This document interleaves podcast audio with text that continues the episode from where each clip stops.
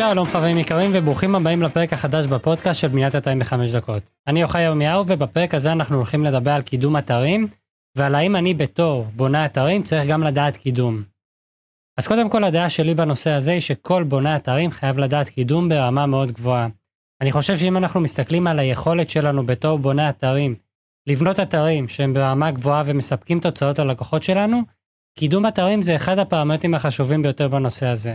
זה לא משנה אם האתר נראה ממש ממש טוב, זה לא משנה אם אנחנו חושבים שהאתר הולך להמיר, אם האתר לא מקבל תנועה אורגנית, אז סביר להניח שהוא לא יספק תוצאות ללקוחות שלנו.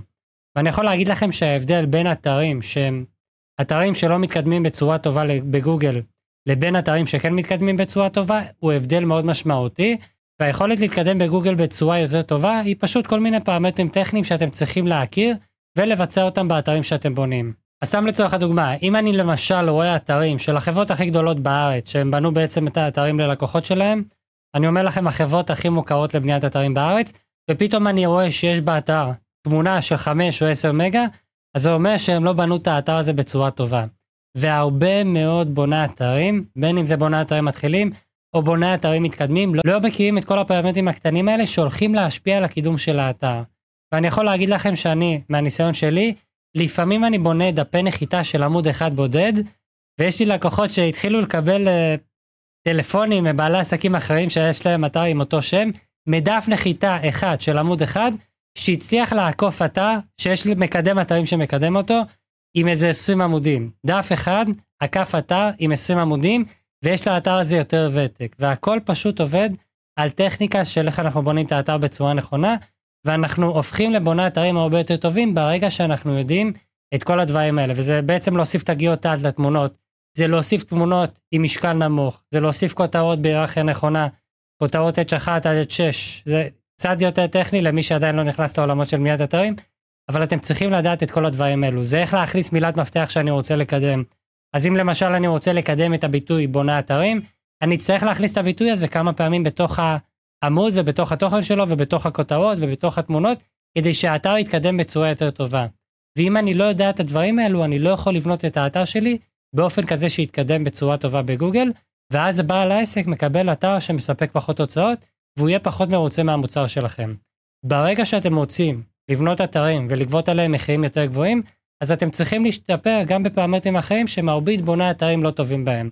וקידום אתרים זה אחד הפרמטרים הכי משמעותיים, שייתנו לכם איזשהו יתרון יחסי הרבה יותר גדול מהמתחרים שלכם בשוק. דרך אגב, גם למי שלא יודע, החוקים של קידום אתרים זה חוקים שחופפים לאיך לבנות אתרים בצורה נכונה.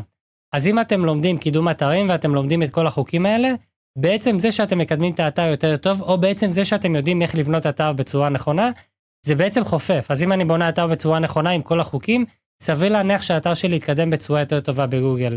ואם אני מקדם את האתר שלי בגוגל, אז אני אבצע כל מיני פעולות שיעזרו לי לקדם את האתר בצורה נכונה, וגם הפעולות האלה גורמות לכך שאני בונה אתרים בצורה יותר טובה. והסיבה השנייה שאני רוצה שתלמדו קידום אתרים, היא בגלל שאני רוצה שאתם תלמדו גם לקדם את עצמכם, ושיהיה לכם איזשהו אפיק הכנסה נוסף שאני לא השתמשתי בו במשך השנים. זאת אומרת, אם אני מסתכל על הצורה העסקית, על המודל העסקי של הרבה עסקים, אני רואה שבניית אתרים זה מודל לא כל כך, מודל שאני פחות אוהב. סתם לצורך הדוגמה, אם אני בונה אתרים ואני מביא בכל חודש כמה לקוחות, הלקוחות האלה לא ממשיכים לשלם לי בחודשים הבאים. לעומת זאת בקידום אתרים, אתם יכולים לגבות ריטיינר של כמה אלפי שקלים מכל לקוח שאתם מקדמים לו את האתר, וככל שאתם יותר טובים בזה וככל שאתם יודעים לספק יותר תוצאות, אז יש לכם הכנסה גבוהה שמתחדשת בכל חודש.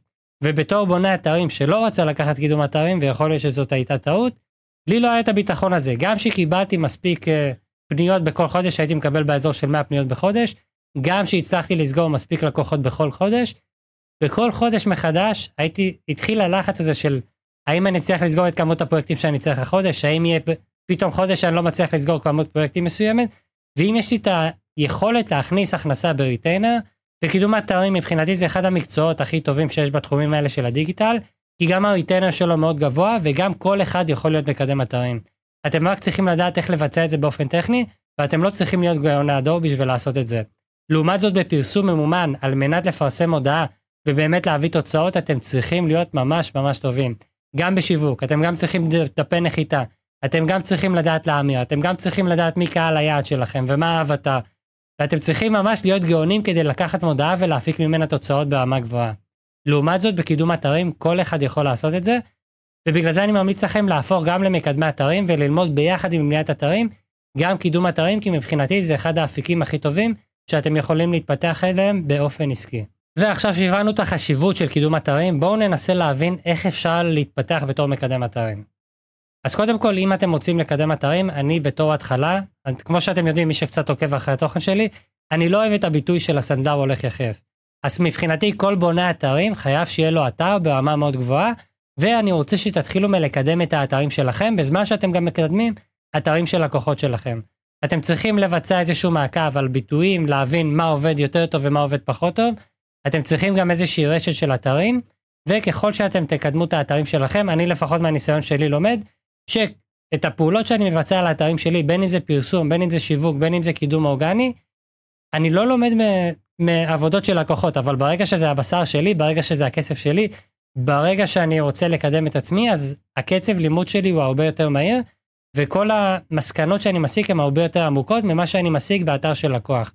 אז בגלל זה אני חושב שביחד עם קידום של אתרים של לקוחות, אני תמיד מעדיף להתחיל מלקדם את עצמי, להשיג תוצאות, ורק לאחר מכן שאני יודע שאני יכול להפיק תוצאות, אני מרגיש את הביטחון שאני יכול לקחת עבודות של לקוחות, וגם אני מרגיש את הביטחון לקחת על זה תשלום יותר גבוה. כי אם אין לי את הביטחון שאני יודע להפיק תוצאות, יהיה לי חוסר נוחות לקחת תשלום יותר גבוה, ויהיה לי גם קשה יותר לסגור עסקאות. ואני יכול להגיד לכם שמהניסיון שלי, בכל פעם שהייתי בונה אתרים ללקוחות, בעצם היה נוצר איזשהו אמון מסוים ביני לבין הלקוח. וכמעט בסיום של כל פרויקט שהייתי לוקח, בסיום הפרויקט הלקוח היה מבקש ממני גם לקדם אותו, גם לפרסם אותו באופן אורגני, גם באמצעות פרסום ממומן, והאמון הזה שנוצר ברגע שאתם בונים אתר ללקוח, זה אמון שמאוד קשה להשיג, במיוחד בתחום של קידום אתרים, כי אתם רואים הרבה מאוד סקפטיות ב, בעולם הזה, והרבה מקדמי אתרים שלא יודעים להפיק תוצאות, והאמון הזה מאוד חשוב כדי לסגור עסקאות. זאת אומרת, לכם, בתור בונה אתרים של לקוח, אם נכנסתם והתחלתם לעבוד עם הלקוח בבניית אתרים, יהיה לכם הרבה יותר קל לסגור אותו בתור לקוח שתעשו לו קידום אורגני, ובגלל זה אני מאוד ממליץ לכל מי שלומד את הבניית אתרים, תלמדו גם את הנושא של קידום אתרים. אז גם אם אתם לומדים את הקורסים, גם אם אתם הופכים לבונה אתרים ברמה גבוהה, תלמדו בנפרד גם את הנושא של קידום אתרים, וזה אחד הפרמטרים מבחינתי הכי חשובים בתחום. טוב, אז זה הכל לפרק הזה של בניית אתרים בחמש דקות. אני מקווה שמי שעוסק בתחום ועדיין לא ניסה את העולם של קידום אתרים, תתחילו מלקדם את עצמכם, תנסו גם לקחת פרויקטים מלקוחות, אפילו בתשלום שהוא קצת יותר נמוך, לפחות בהתחלה, וזה יוצא לכם איזושהי הכנסה מתחדשת בכל חודש מחדש, ומבחינתי זה יוצר איזשהו ביטחון כלכלי, שאני במשך השנים לא היה לי אותו בתור בונה אתרים, למרות שהייתי גובה תשלומים די גבוהים, למרות שהייתי מצליח להביא בכל חודש מחדש את הלקוחות והייתי מקבל הרבה מאוד פניות, עדיין בכל חודש היה לי את החוסר ביטחון הזה, שיכול להיות שהחודש הזה פתאום משהו יקרה ואני לא אקבל לקוחות, ואני חושב ש retainer חודשי, במיוחד retainer של כמה אלפי שקלים בחודש, זה משהו שייתן לכם את הביטחון הכלכלי וזה ייתן לכם איזשהו שקט נפשי שאתם חייבים שיהיה לכם אותו בעסק. אז תודה שהצטרפתם אליי, אני הייתי יוחאי ירמיהו ונתראה בפרק הבא. אז איך היה לכם? אני מקווה שהפרק הזה עזר לכם לפחות ללמוד דבר אחד חדש, שיעזור לכם להפוך לבוני אתרים טובים יותר. במידה והפרק הזה עזר לכם והתוכן שאני מפרסם כאן עוזר לכם ללמוד ולהתפתח, אני אשמח אם תוכלו לעזור לי בחזרה. כל מה שאתם צריכים לעשות זה לשתף את התוכן הזה עם בן אדם אחד, בן אדם אחד שאתם חושבים שזה יכול לעזור לו, וגם לי זה מאוד מאוד יעזור אם תעשו את זה, זה יעזור לי להגיע ליותר קהל ולפרסם תוכן טוב יותר בעתיד. אל תשכחו גם לדרג, לעשות לייק או כל מה שיש בפלטפורמות השונות. ולמי שרוצה, יש לכם בתיאור של הפרק הזה כל מיני הפתעות ומתנות שאתם לא רוצים לפספס. אז שווה לבדוק את התיאור. תודה רבה שאתם נמצאים כאן ומקשיבים לפודקאסט הזה,